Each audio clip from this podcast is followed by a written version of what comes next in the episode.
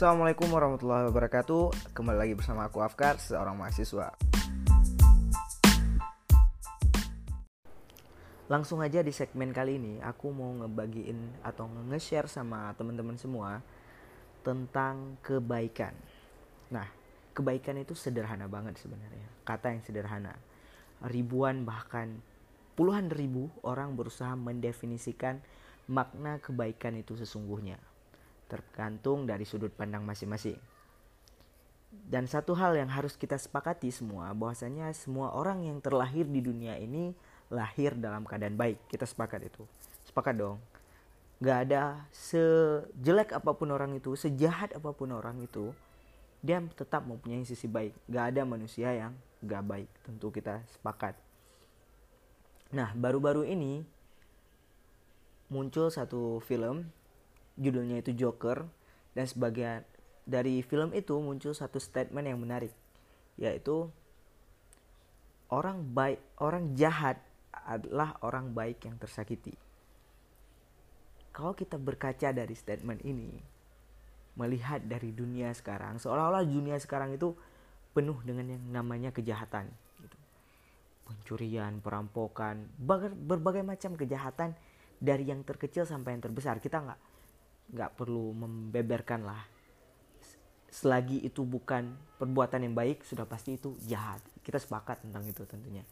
Tapi ketika kita melihat makna kebaikan itu ada baiknya kita berkaca pada diri kita sendiri. Aku sendiri juga berkaca sama diri aku sendiri tentang apa sih makna kebaikan. Dan sudah sejauh mana aku menjadi orang yang baik sejauh ini gitu. Nah dari agama sendiri khairun nas mayyam faulin nas. Nah, sebaik-baik manusia adalah orang-orang yang bermanfaat bagi manusia. Nah, simple kan? Jadi makna orang baik itu sebenarnya sangat simple. Orang yang bermanfaat kepada manusia. Tidak peduli dia disakiti dengan berbagai macam apa pun.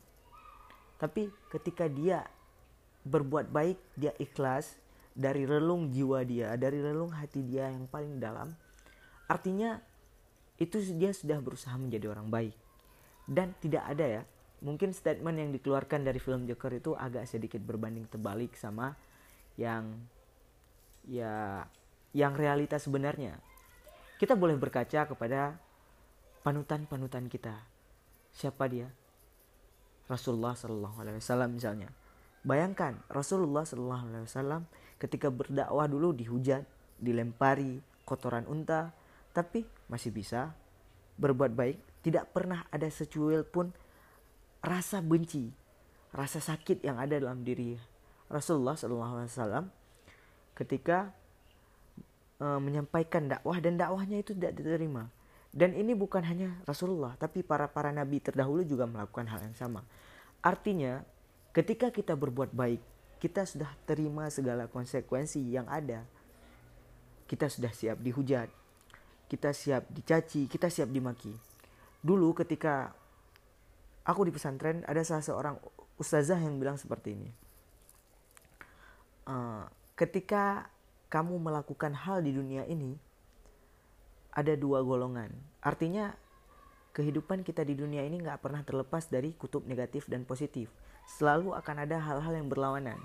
Simpelnya seperti ini, negatif positif, kaya miskin, tinggi pendek, pasti akan ada hal, berlawanan. Kaya miskin, baik jahat seperti itu. Jadi sekarang kamu cukup berkaca pada diri kamu sendiri nak kata beliau. Ketika kamu melakukan kebaikan, maka orang-orang jahat pasti akan membencimu. Artinya mereka tidak akan menyukai tingkahmu. Nah, sama ketika kamu melakukan keburukan, orang-orang baik pun tidak akan menyukaimu. Nah, sekarang kita cukup berkaca sebenarnya. Kita sudah berada di jalur mana, baik atau buruk. Nah, tentang kebaikan sekalipun, semua orang di dunia ini baik. Hanya saja yang membuat seseorang itu jahat atau buruk itu apa? Hatinya. Bagaimana kita bisa mengetahui orang baik atau tidak? Itu melalui hatinya, bukan? Kita bisa melihat kebaikannya, kesehariannya, tabiatnya, tingkahnya. Itu melalui hatinya. Jadi kepada siapa pun yang mendengar ini, Jika kalian dalam posisi jahat, maka berubahlah. Maka berbuat baiklah. Ketika kamu sedang dalam posisi baik, maka istiqomahlah. Berusaha tetap dalam jalur kebaikan. Karena keba kenapa? Karena kebaikan itu adalah hal yang diridhoi. Kebaikan itu bukan hanya dicintai oleh sang pencipta, tapi kebaikan itu juga dicintai oleh seluruh manusia. Bukan hanya manusia, tapi makhluk-makhluk lain. Hewan sekalipun, tumbuhan sekalipun, malaikat juga menyukai yang namanya kebaikan karena dasarnya kebaikan itu indah. Suatu hal yang baik itu adalah hal yang indah. Kita sepakat akan hal itu.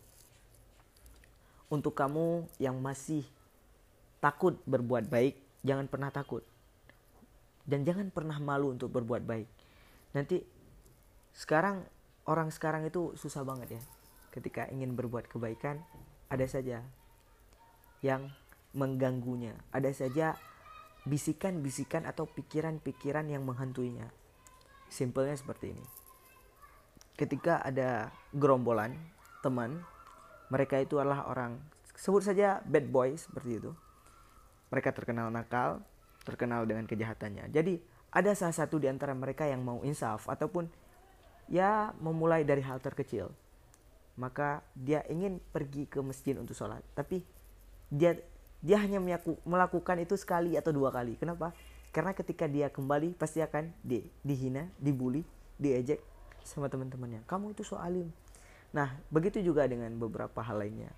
Ketika kita membantu seseorang, kamu so baik. Ketika kita memberikan nasihat, kamu so so so so apalah dengan berbagai macam bla bla bla bla.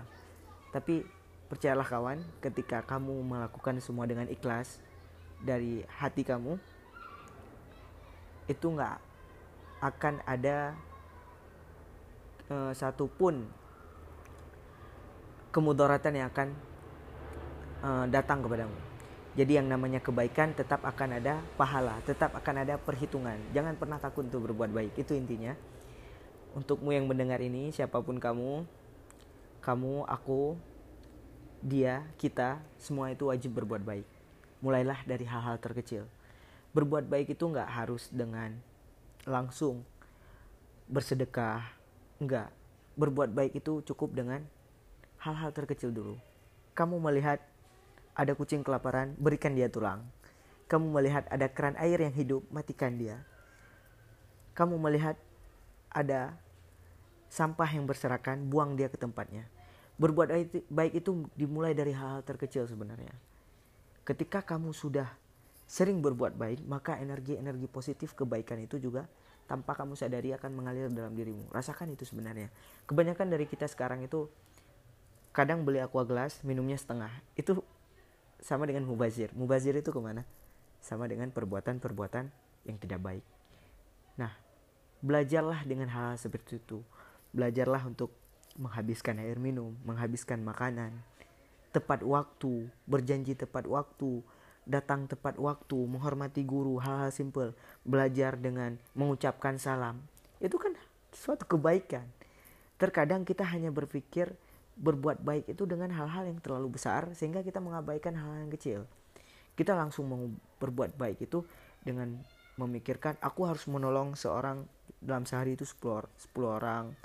Aku harus bersedekah dalam sehari itu 100 ribu. Enggak, sebenarnya yang Allah yang Allah ingin lihat itu bukan aktsarul amal tapi ahsanul amal jadi bukan dari banyaknya amal tapi dari baiknya amal artinya dari keikhlasan kamu ketika kamu ingin berbuat baik jangan pernah takut. Jangan pernah lihat dari kuantitasnya tapi lihat dari kualitasnya. Ya sehari sisihkan uangmu tak perlu banyak 500 rupiah cukup. Belajarlah bersedekah dari hal kecil. Terkadang orang tidak ingin bersedekah minder karena duit 500 uang 500 padahal banyak orang di luar sana yang membutuhkan sedekahnya. Banyak orang yang ingin bersedekah tapi tak punya hartanya. Bukankah seperti itu tapi kita mempunyai nikmat walaupun dengan 500 rupiah kenapa kita nggak menyisihkannya kenapa kita nggak memberikan nih harta tersebut baik teman-teman semua kalianlah orang baik kalian dilahirkan ke dunia ini adalah orang baik Kalian adalah manusia-manusia baik. Siapa pun itu, kita semua adalah orang baik. Yang membuat kita tidak baik itu apa? Hati kita. kurangnya muamalah kita dengan Allah Subhanahu wa taala, kurangnya dekat diri kita dengan Sang Pencipta. Maka dari itu mari kita perbaiki muamalah kita, hubungan kita dengan Allah Subhanahu wa taala, dengan orang-orang terdekat kita, dengan tetangga kita, dengan ibunda kita, dengan ayah kita, dengan sanak saudara kita, kerabat kita, teman-teman kita semua. Maka tanpa kita sadari, energi-energi positif kebaikan itu akan terus menjalar, mengalir dalam diri kita. Dan kita akan terus bisa berbuat kebaikan. Dan perlahan, insya Allah dengan izin Allah, kebaikan-kebaikan itu akan menjadi suatu pahala yang akan memberatkan timbangan kita kelak di hari akhir yaitu hari hisab. Dan tentunya dengan amal-amal yang kita perbuat semoga ber, bernilai di sisi Allah dan segala dosa-dosa yang kian kita lakukan Semoga kian Allah maafkan pula. Ya. Kamu datang dengan lautan dosa, maka Allah ampuni kamu pula dengan lautan dosa, dengan lautan ampunan itu juga. Ya. Teman-teman semua jangan pernah takut untuk berbuat baik. Jadi muhasabah untuk diri sang pembicara ini juga terutama dan untuk teman-teman semua. Jadi mohon maaf jika ada salah kata atau masih terbata-bata, mohon maklumi ya. Saya hanyalah seorang hamba yang juga pembuat dosa tapi hanya ingin mengamalkan khairun nas mayan nas. Jadi hanya itu teman-teman sekalian, semoga bisa diambil secuil kebaikan. Jika tidak silahkan dibuang, tidak masalah. Karena sejatinya hidup di dunia ini adalah antara baik dan buruk Tergantung kita mau memilih ke mana. Ke jalur baik yang menuju surga atau ke jalur buruk yang menuju neraka.